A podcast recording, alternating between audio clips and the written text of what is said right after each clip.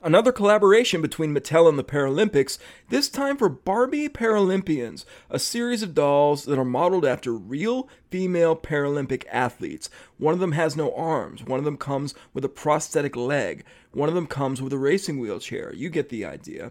And this is not a big stretch because Ken in a wheelchair is already a thing. But if you're a parent, are you going to buy these for your kids? Because without context, a doll with a missing leg or missing arms might be a tough sell. Let me know what you think in the comments, and I'll talk to you next time.